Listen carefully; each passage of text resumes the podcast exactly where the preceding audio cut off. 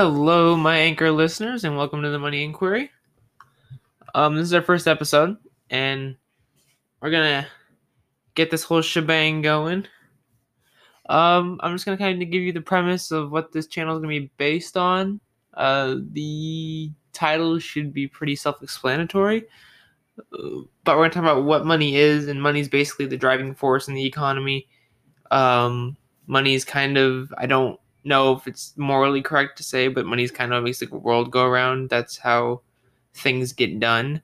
And that's kind of it's it's just kind of like a necessity. You need to have it to really get where you need to be. Um, in terms of lifestyle and in terms of um, just general well being.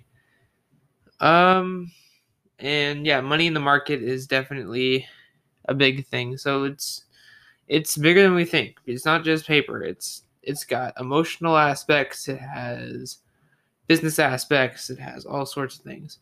But money's not just gonna be part of this uh, sort of podcast deal. Um, it's definitely gonna be business oriented. We're gonna talk about um, business strategies. We're gonna talk about economic markets. We're gonna talk about uh, business ideas and all sorts of other um, business related things, how to start one, um, the money you need needed to do so, the amount of money that can be made. Um, and we can find that out from actual statistics provided by the government and by other third party uh, providers. Um, but we're going to start with um, some business ideas.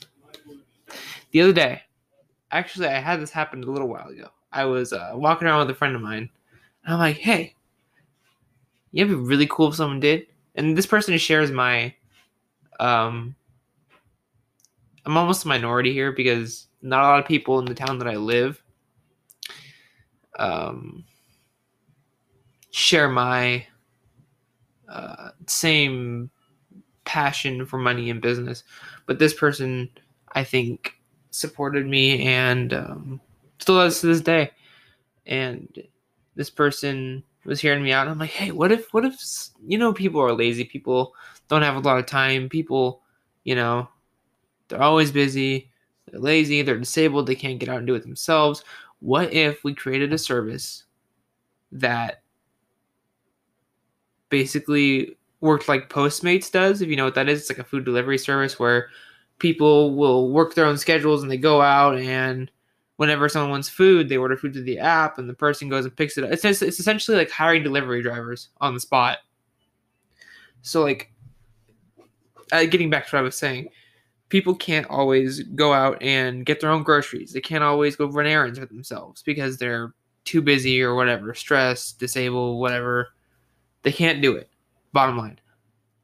So, what if we created a service that works like Postmates, where when you need somebody to go to the store to get you things or run errands for you or something like that, you end up getting somebody who comes to your door and you know you get to give them a list and they go and do all the stuff for you.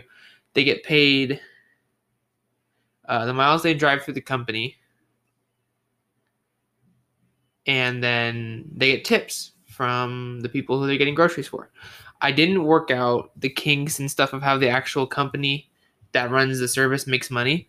Uh, that was one thing that I was having a tough time doing, but that was just a business idea I had had a little while ago. Um, this cast is going to be a little short because I just I'm kind of kickstarting it, so we're gonna see how that goes. But um, yeah, that's uh that's kind of the idea I had, and it, it was really good. My my dad was like, "Yeah, man, that's you know I'd use that," and a lot of friends I knew would use it too because they're always working, they're always busy, they don't have time to get groceries for their family and stuff, so they just get somebody else to do it. Can lets them, you know, then they have time and to do what they need to do. And I just think it would be big, but as soon as I uh, had realized this like idea, I go to the app store to see if there are any other apps that are like that that offer services like that. And of course, the first thing I see is Instacart, which is basically the exact same thing that I was going to do. I looked up uh, all sorts of. Uh, I went to the, uh, the like the the business inf- like to find a name. I had a name that I had in my head that I wanted to use, and um, I went to that. I think it was TESS, T E S S. Forget what it stands for, but uh, it's a database of business names across like registered businesses across the uh, United States, so that you could pick a name that you wouldn't get like trademarked for, or you wouldn't have to like you know you get into some big legal trouble because you used someone else's name that you weren't supposed to use, that kind of thing.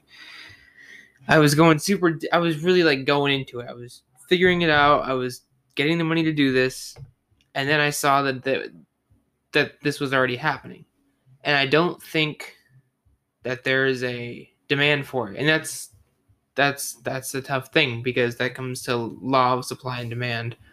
Uh, do people want this service? Probably not because it's just not big right now. Maybe they do, maybe they don't. It could be a case sensitive thing where only some people are going to want it.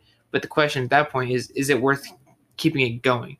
So there were too many questions happening in my head and there were too many, you know, faults and issues and doubts and uh, people are there are already jobs like there are already services like that on the market. So i kind of just dropped the idea entirely. But yeah it's kind of my business idea for the day.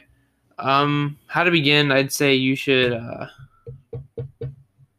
definitely go once you have your idea i would go the first thing you want to do is check the market see if there is demand for it. If there's not a demand for it you're going to fall flat unfortunately. And you also want to see if there are any other competitors in that market, how they're doing. Look at their stats, look at their sales, contact them, ask, get a like a business inquiry, like figure out how they're doing and what their market is like. What does their market look like? What is the demand like? Basically, if there's no demand, you're just not gonna make it, and that's the tough part.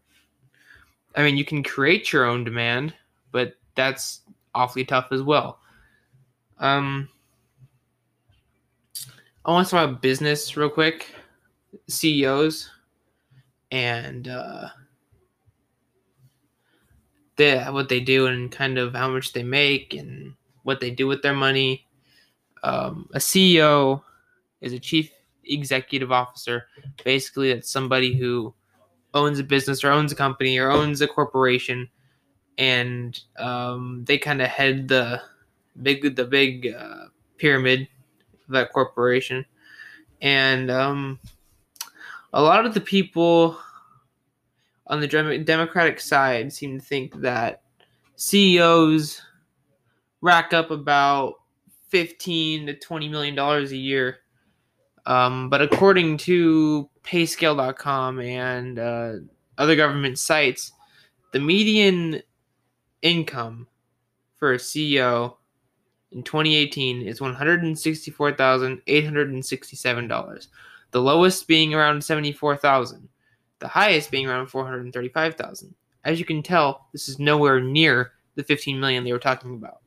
But here's the difference in there, there's lack there's evidence lacking here. They didn't have that much evidence as oh well they're they have a business, so therefore they just rake in all this money and they don't get taxed enough for or blah blah blah. I'm not gonna go into taxes today. That'll be a different episode. But the difference between what the CEO does and what someone else does who works the same hours and you know works about it doesn't hold the same job, so they don't get paid as much, but they work the same. They work really hard. They say they work hard, this, that, and the other thing.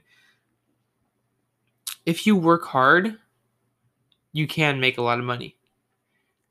But in that process of working hard, you need to know how to use your money. You need to be you need to be financially literate, because as the book by Robert Kiyosaki, Rich Dad Poor Dad, once said, the rich take the money that they make and they invest it in assets.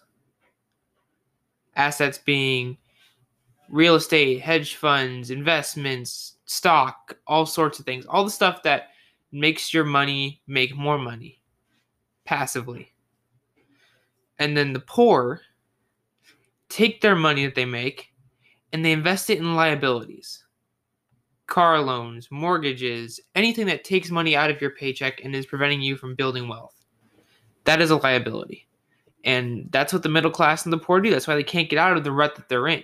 And that's why they blame this top 1%, top 10%, whatever. That's why they blame them, is because they're holding 50% of the income or 25% of the income in the entire nation. Well, that's because they're making more money by investing. And investing is a massive, massive block in this giant pyramid that I'm talking about. It's just it's about being financially literate, I think, in my mind. Um shoot. Okay. So I think that's gonna be it for the first um, episode that we have here. But I welcome you guys to comment, leave messages, and I will answer them in the next little cast that I do. Thank you for joining me on the Money Inquiry, and have a great night.